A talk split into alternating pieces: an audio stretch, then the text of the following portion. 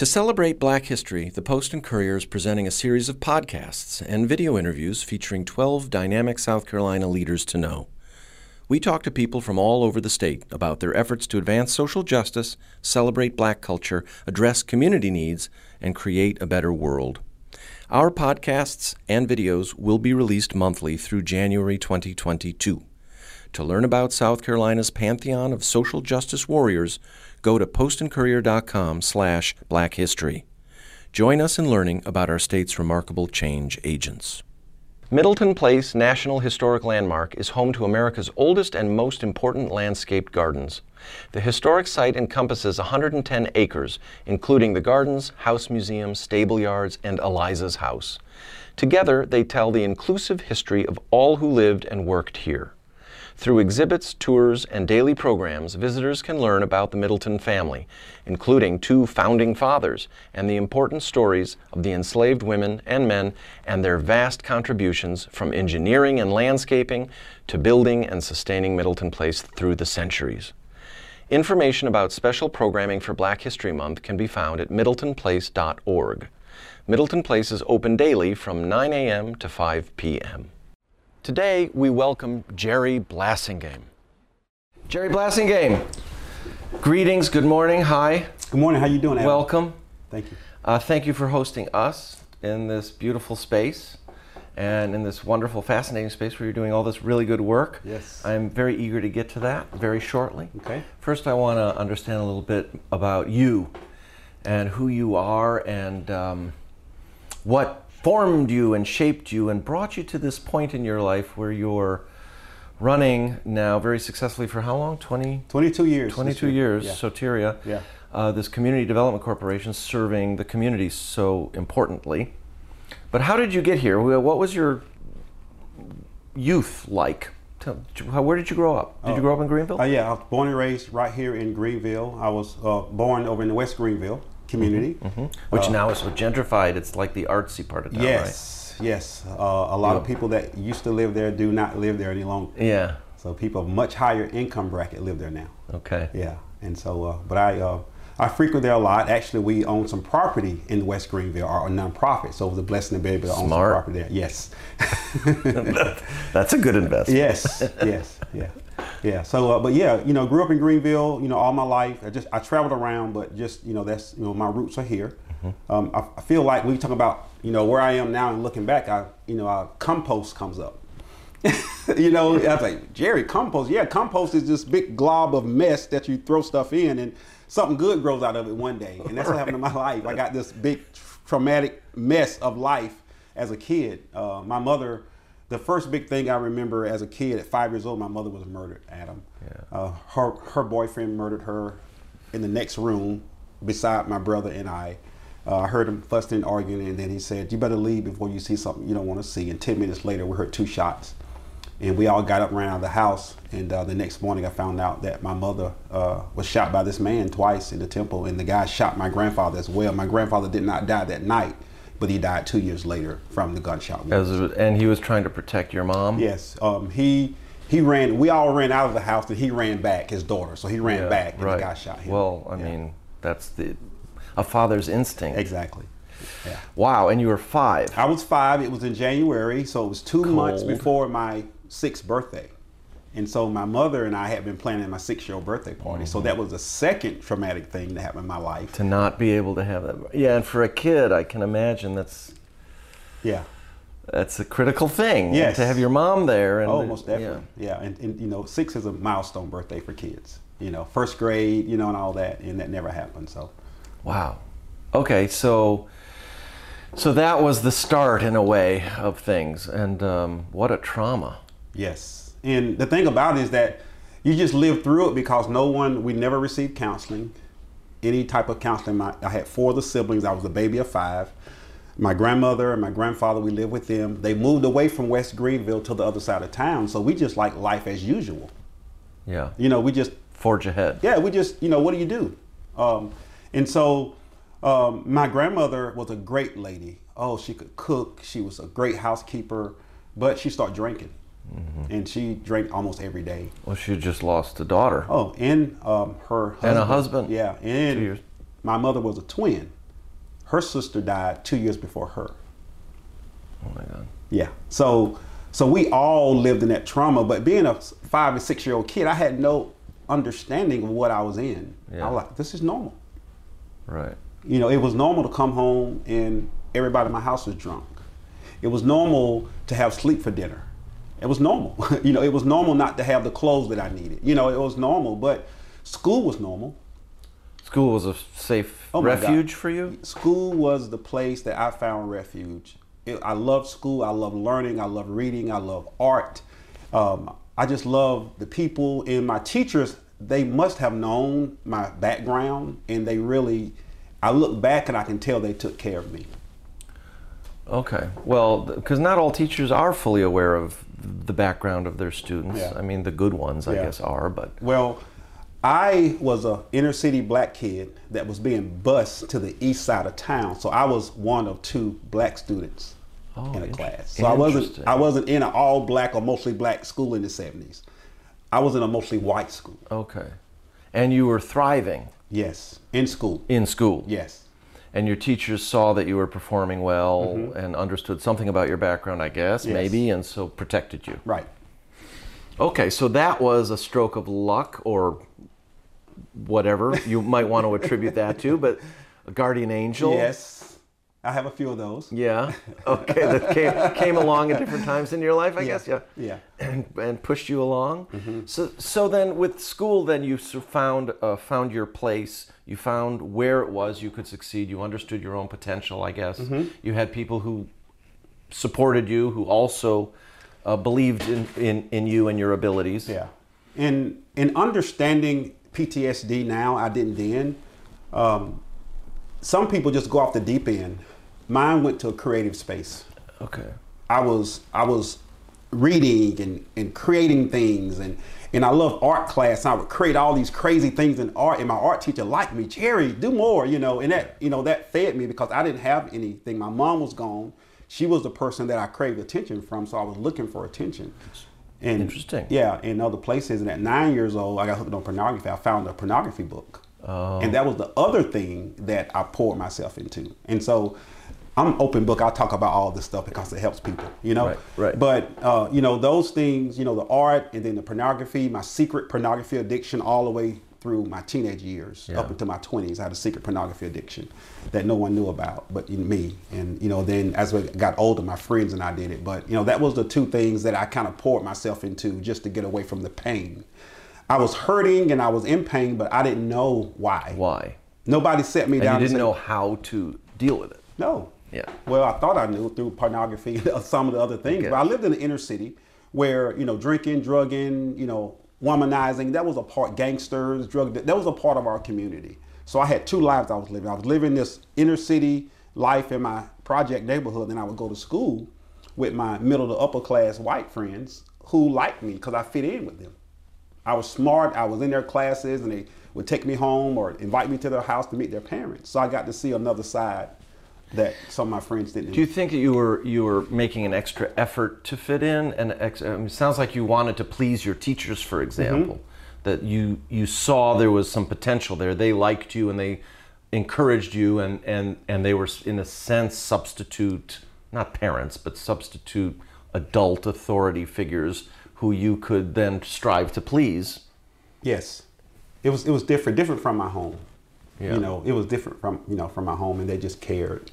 You know, in a different. You know, my grandmother cared. Don't get me wrong, she cared, but it was different because I knew there was something better than living inner city poverty life as a young black kid. I knew there was there was more. But at what point did that occur to you? Because earlier you said you didn't realize that this wasn't normal. Yeah. But then at a certain point, you must have started to yes, figure at a certain out. point, because once I got to school and I saw kids wearing nice shoes and nice clothes, and you know, at school there were lunches and things. You know, it was just different. Ah. And, you know, kids was kids Other would come people back- live differently. Yeah, ki- kids would come back from summer and say, "Hey, I went to Myrtle Beach. I went here." I'm like, "You did? Where'd you go?" Um, you know. So I started to realizing, oh, okay, there's more, you know, to life from other people. So then I guess, and you- and you excelled all the way through high school, right? And, and you were very creative, and you were in art class and and wood shop and all this stuff. Mm-hmm.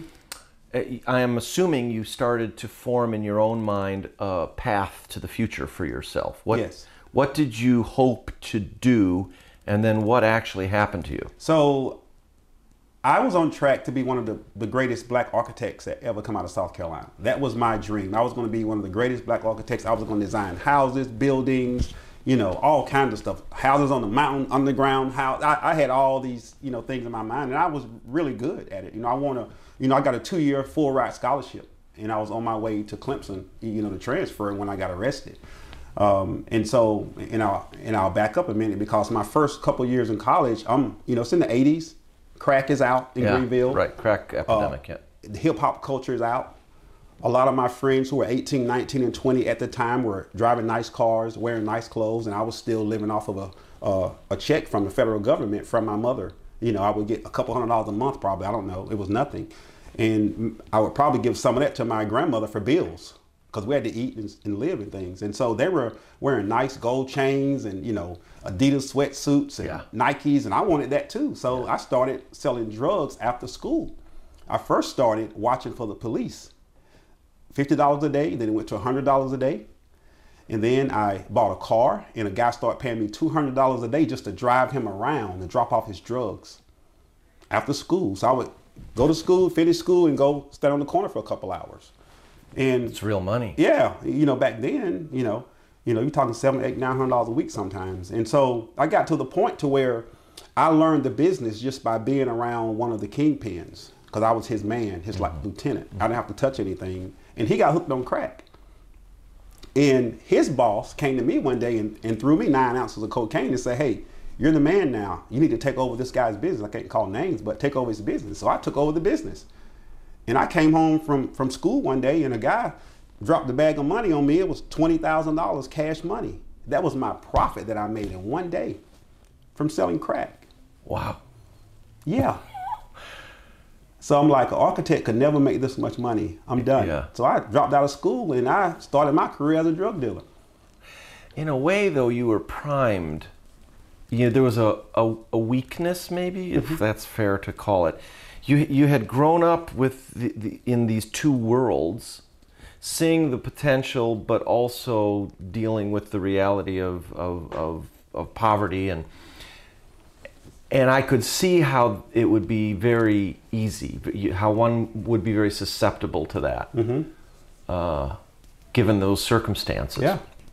Yeah. It, um, It was a no-brainer in a way, right? E- Exactly. You know, when you can have resources and money and do things and, uh, you know, go to school for six hours and just wait for four years to get a degree, you know, um, in- in which that's the thing to do. I encourage all kids to do that. You know, don't, don't take my road. But, you know, back then it was like I got all this money and, and the attention and fame that I've been craving my whole life. Yeah. And, and I could go jump on a plane and go to Las Vegas or go to Mexico or go buy this car, that car, those shoes, and go buy everybody on the block a pair of shoes, which I did sometimes. You know, it feels good. And, you know, I took care of people. You know, I was the person, I was the good drug dealer, what people called me. I would take care of people. you know? Interesting. Yeah. So you've always been taking care I've always been taking care of people. I just got a good heart, you know? Right. Yeah. It's just- just in different ways. Yeah. That, Yeah. Interesting. Okay. So then you this uh, ends abruptly, I guess, Mm-hmm. Yeah. or not so abruptly, but well, I got I got arrested twice. The first time I got arrested, um, I got a 15 year sentence, suspended to nine months and five years probation. I know that's a lot, but I only did four months in prison. Okay. Okay. So when I got out, I couldn't get my Pell Grant because of the uh, crime Felony. bill, you know, felony, you know, and so I'm like, okay, I couldn't find a job because of the felony. So guess what I did? We went back to doing what Oh you my were doing. God! Yeah. Yes, everybody was waiting on me to come back and, and, and bring my drugs back to the street. So I did it. It was easy. It was an easy path. Six months later, a friend of mine set me up. He got caught and told the guy, told the detectives about me. They were like, "Oh, Jerry Blassingame," and they, the police, did not know who I was. They knew my name, but they could never catch me because they didn't know who I was. And when they finally caught me, they was like, "You're Jerry Blassingame."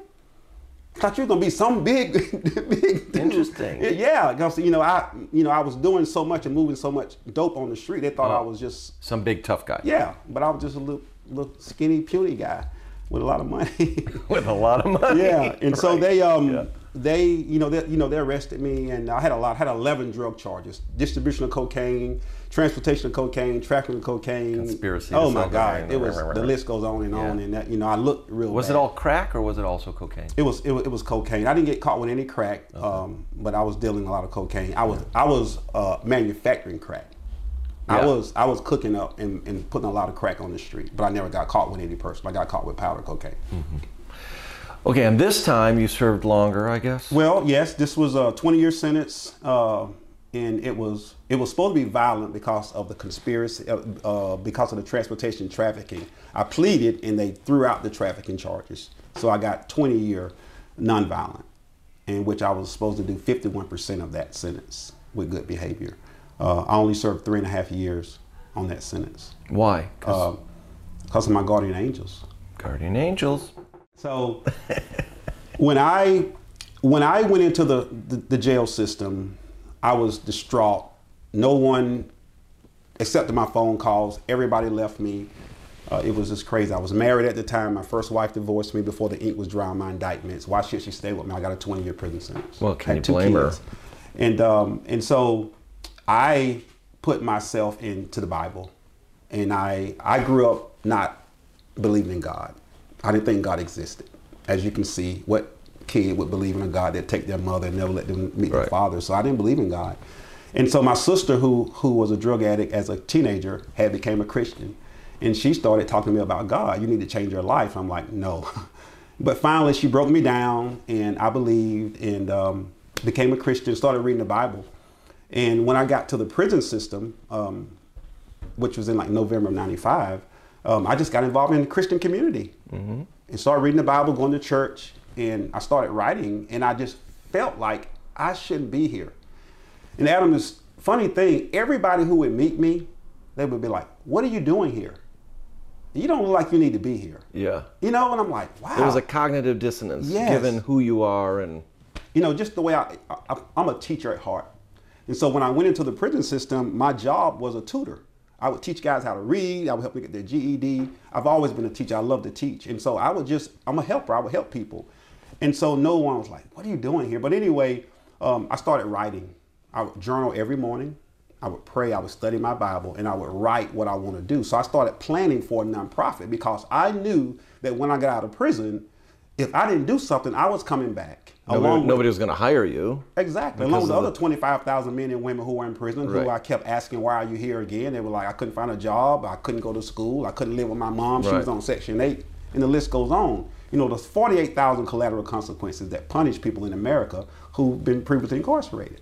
And so in South Carolina, there are 7,000 collateral consequences. Things like fines, fees, uh, housing, you know, job placement, and things like that, you know. Um, you know occupational licenses you know you can't get licensed as an architect if you you know you can't get you know licensed for barbering just things like that As if the system sets you up for failure as opposed to rehabilitation. right Yeah. yeah and, and so i started writing a plan so for three and a half years every play? day- a plan Oh, a plan. plan and so Because, you know, theater in prison, it's a thing. It is a thing. Sorry, and, and Yeah. you're the sort of person who would write a play. well, maybe So I'll- sorry about mishearing you there. Okay, so no, but you started putting yeah. a plan together. But every day I would get up in the morning, 5:30, 6 o'clock, sometimes 4, 4:30, whatever time I would get up, and I would just write page or two pages in my journal. And it was what I wanted to do. I would write people, I would do research, read newspaper articles, find out what was going on, and I would I was putting the plan together.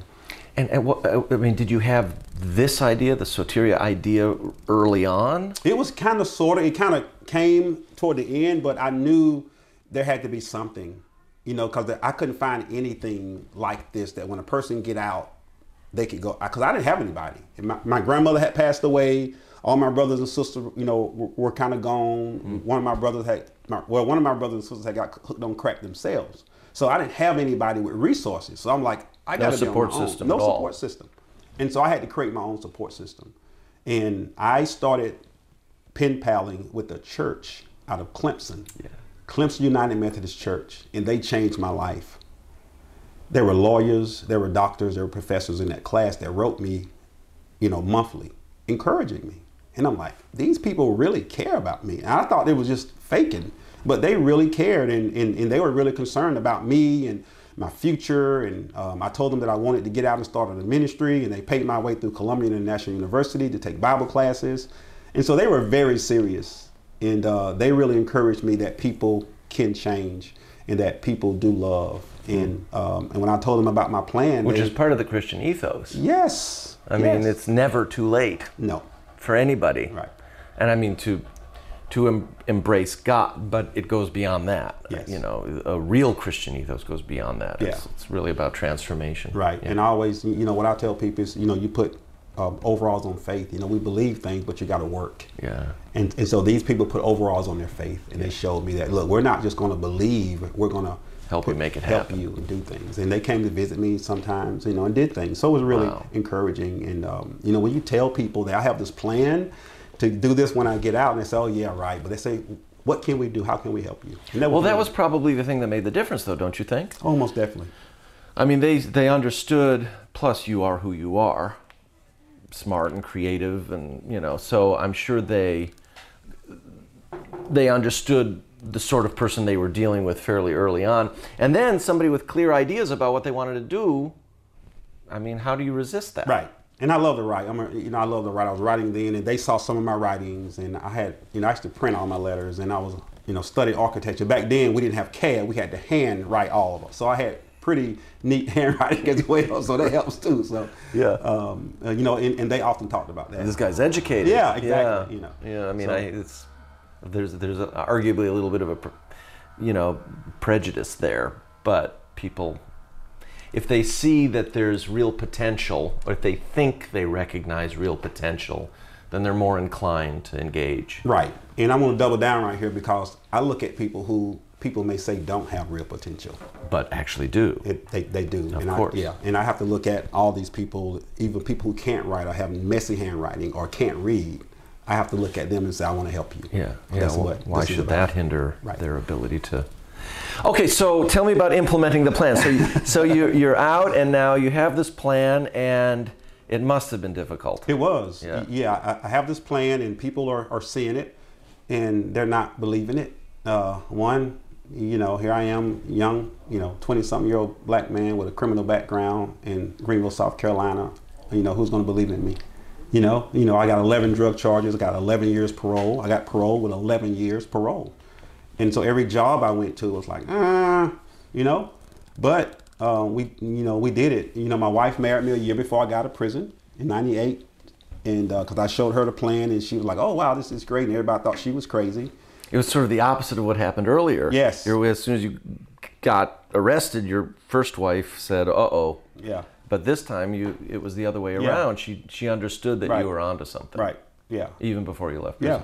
Exactly. So we, you know, we got a little small apartment, and we started working. I got a job, and you know, she already had a job, and we just started plowing away. It was tough. You know, there were days when there were no food, or there were days when we couldn't pay the bills, uh, but we made it, and and I'm still planning this organization. I, got released in March of 1999. Soteria was started in June of 1999. So a few short months after I was released, I had a um, you know nonprofit corporation, and people's like, "Wow, you are serious." Yes, I'm serious. You know, because I I knew that I needed to help myself too. Right. I always tell people I'm the first graduate of the program. Everything that these guys are doing, I did it. I did financial literacy. I fixed my credit. Uh, I became a homeowner. I bought cars. I became. I have several small businesses. You know, I've created this business. Soteria is a business. It's a nonprofit, but it's a business. Um, and so everything the guys are doing, I did it. And so I wanted them to see that you know you don't have an excuse. Right. And so, but early on, we didn't have all this. I would write letters to guys. I would do hygiene kits for guys when guys would get out, you know, go do Bible studies in prison. Um, and, you know, every church I was a part of didn't believe me. That's another thing I talk about in my book is, uh, you know, just how the church is kind of like, uh, I don't know about you. You've been in prison. I'm like, what? You know, and that was a little hurting for me. Uh, but, uh, you know, but I managed to get through that. You know, I pastored for seven years, so I understand. Um, you know, but you know that's a whole nother thing that we got to work on is that forgiveness in second, third, and fourth chances. Even you know that's the thing that we need to be doing. But those of us who are Christians, we don't see it. Um, and so I had to get through that as well. Uh, the very first church I was a part of, that I told them I had a call in my life to do this, and uh, the pastor's wife said, "Are you really supposed to do this?" Is this what the church need to be doing? I'm like, wow. Um, but I was uh, a part of another church that really helped me and got behind me and helped push Soteria to the next level. Yeah. Um, but um, you know, we got our first uh, house. It was a rental property. Uh, Mike Chesser, he's uh, he passed away last year. He's a great mentor of mine. I went in the, in his office, shared my story with him. He called his whole staff in. He said, "We've got to help this guy." And they rented me a house, a three bedroom, two bath house for three hundred and fifty dollars a month, all utilities included, okay. and furnished the house. And wow. that was that was when we put our first four guys. It was in 2001. Put our first four guys in the house on Mason Street uh, near off Pendleton Street here in Greenville. Okay. And that must have liberated you a little financially to begin to do other things with the with the business, yes. setting it up. Yeah. Yes, and so we had a car, we had a Honda Accord that we used to to um, get the guys back and forth to work. We moved from Greenville to Abbeville because the lady who played the piano in the church asked me if I wanted to buy her house because jokingly one day I went in her house, which was a, a old bed and breakfast in Abbeville, full of antiques. And I said, I'd love to have this house one day. But it was haunted, it turns out, so you couldn't stay. yeah. Well, the town was haunted. The whole town. With all due respect to those who live in Abbeville. No, um, but we stayed there for four years. Yeah. Uh, had two kids there and moved back to Greenville. But Abbeville is just a small, quaint town. Uh, we're all from Greenville, big city, but yeah. we we kind of grew our ministry out of Abbeville. So I was uh, commuting back and forth every day from Greenville to Abbeville. And I was also working with a geotechnical engineering firm at the time. Um, and so that was my part-time job. Um, you know, because I wanted to get back into architecture, and uh, I found out that I couldn't get licensed, so I got hired with this geotechnical engineering firm. And finally, I walked off, and gave them a two weeks notice, and said I need to do Soteria full time. I didn't have a paycheck, so I left a good paying job for no paycheck to pursue this uh, you know this career and uh, but you had a little capital invest i mean you had a nest something? No no you were just on faith. No, i didn't have anything. Yeah. you know i remember you know one day i was coming in to the house it was midday for something and the uh, the electric company was turning my power off.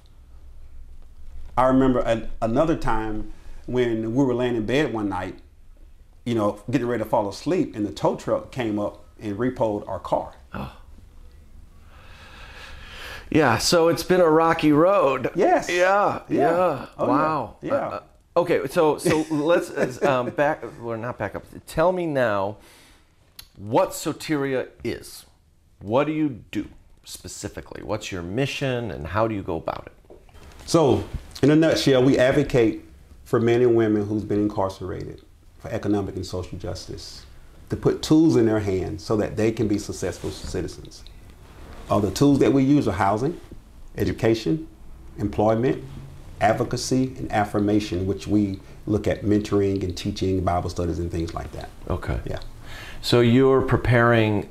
It's it's but it's more than a reentry program. You're employing people and paying them. Yes. You're providing them transitional housing mm-hmm. at little to no cost. Right.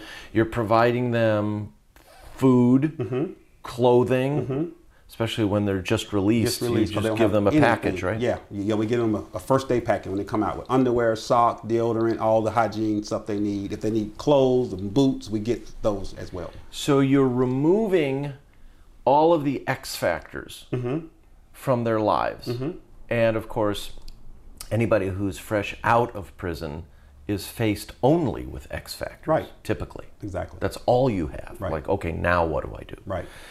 And instead, you've removed all of those X factors. Mm-hmm. And so you've set the stage to retrain them and, and, and give them skills and faith in themselves. Mm-hmm. So how what do you do? You, they you have a wood shop, right? yeah, we have a wood shop. Uh, we have a social enterprise called Soteria at Work. Okay. And when the guys first get out, everybody has to work the first 30 days in that wood shop, and we give them a stipend, some type of pay while they're you know getting acclimated, because you have to have ID or a driver's license, a security card, birth certificate, and most people get out of prison don't have that. Right. So it takes about 30 to 45 days just to become an American again. right. you know, a full human being. Yes, and, yeah. and, you know when you get out of prison, you know they give you a prison ID, but the the DMV won't take that, that. state issued prison ID as state issued identification. Who you been? Part of the problem we were talking about before, where you know the, the, the system itself is just not really set up to yes. help. Yes, you know you would think the DMV and uh, vital records and all these people who are state agencies would work with the prison system that when a guy walk out they say here mr so-and-so mrs so-and-so you're a citizen again. You're a human being again. Right. but they don't. And so we help them with all that stuff at first.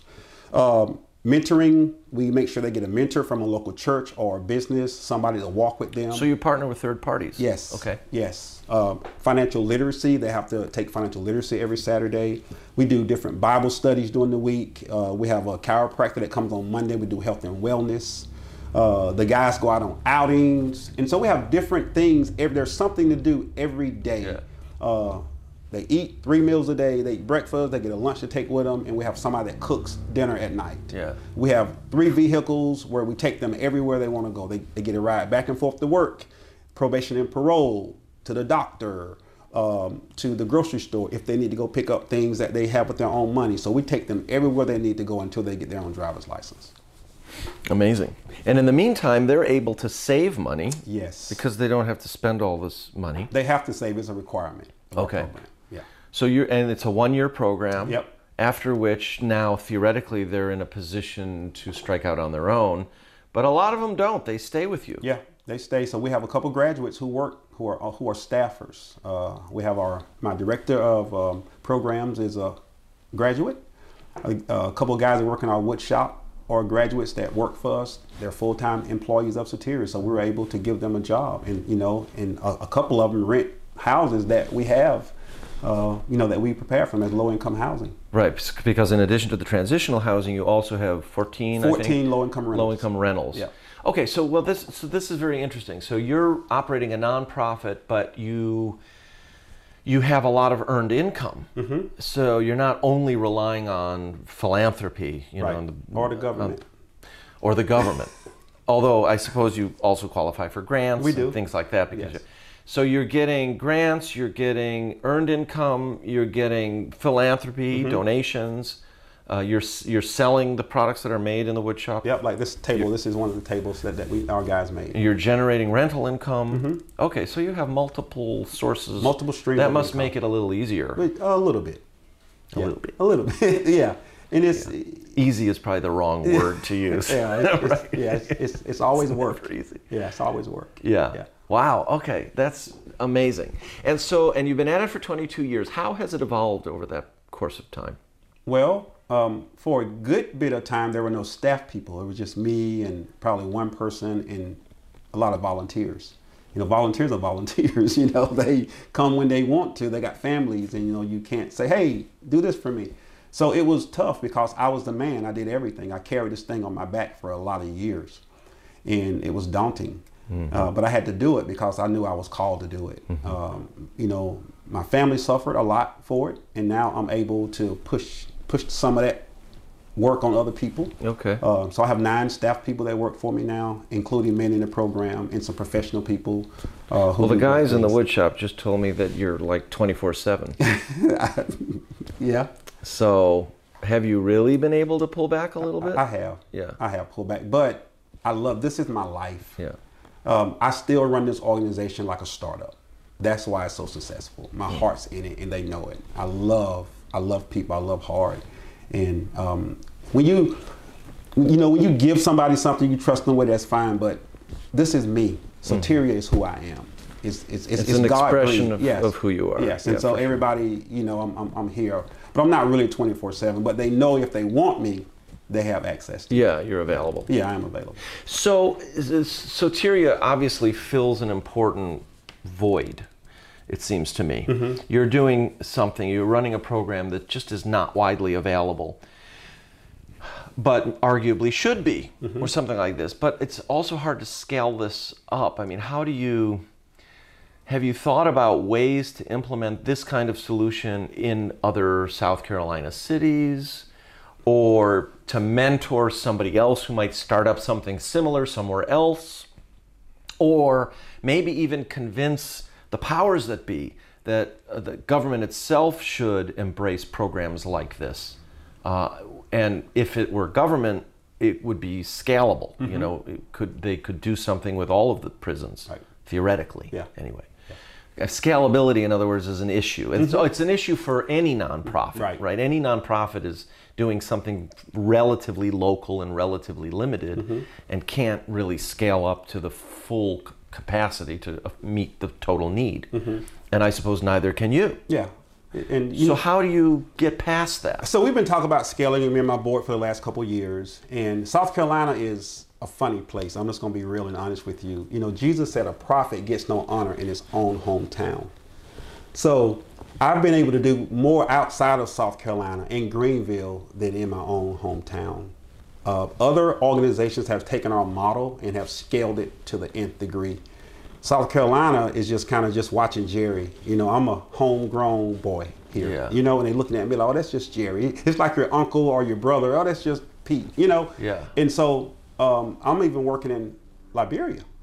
We've taken our model to Liberia, and people in Liberia are using some of the resources that we have. So it is scalable, and we are going to scale one day.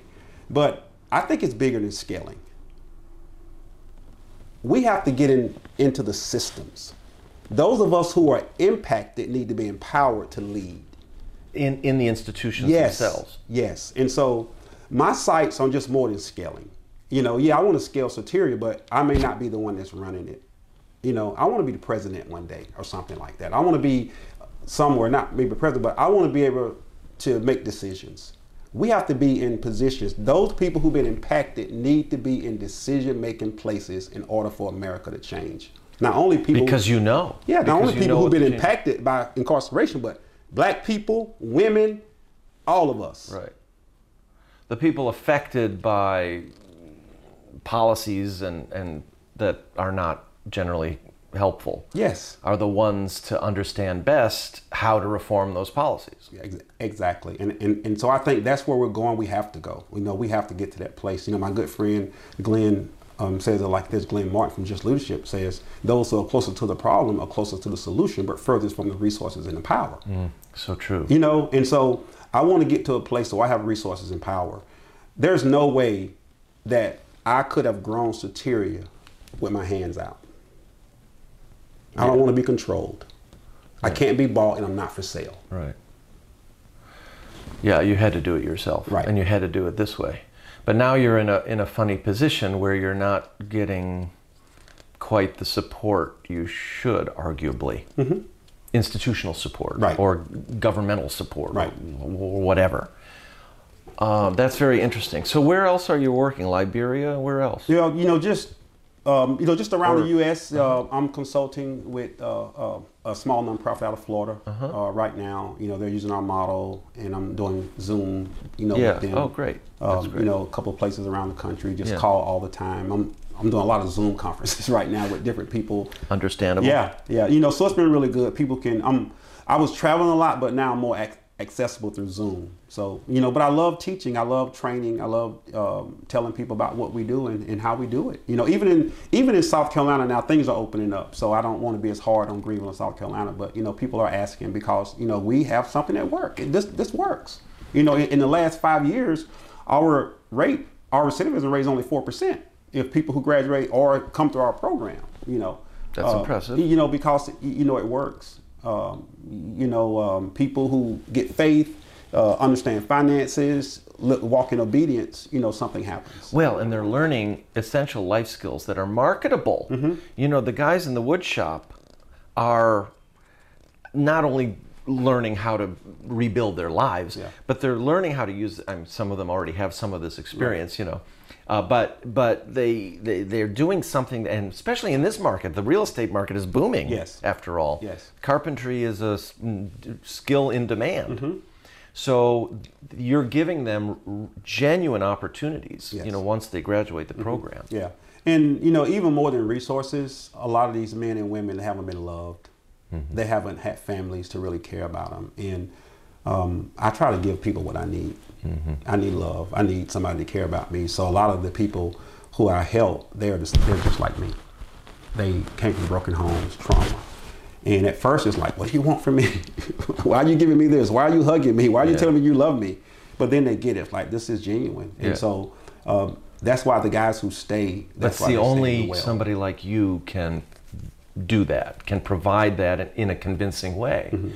because you've lived that experience yourself, and they know that. so they know it's real. Yeah. And so lived experience should count for something. Should it so does. somebody should give me a PhD then, right? Yeah. yeah. Somebody should. Seriously. Yeah. Yeah. An honorary degree. Uh, something. Or two or three or something, given what you're doing here. Jerry Blassingame, thank Yeah. you so much.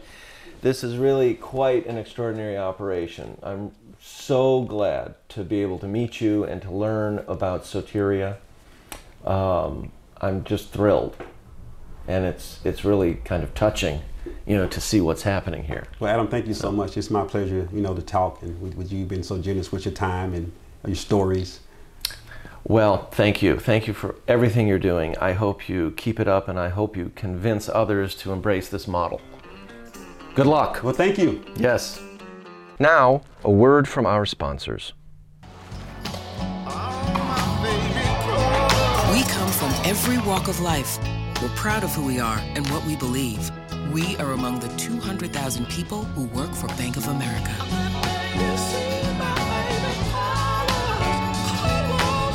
What would you like the power to do?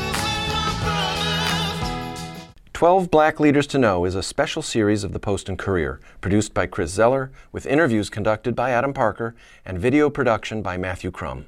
Thank you to our sponsors Bank of America, College of Charleston Master of Business Administration, South Carolina Governor's School for the Arts and Humanities, Claflin University, Nephron Pharmaceuticals, South Carolina Whitmore School, Ingevity, South Carolina Buy Black Locally, Trident Technical College, and Middleton Place. To learn about South Carolina's pantheon of social justice warriors, visit postandcourier.com slash black history.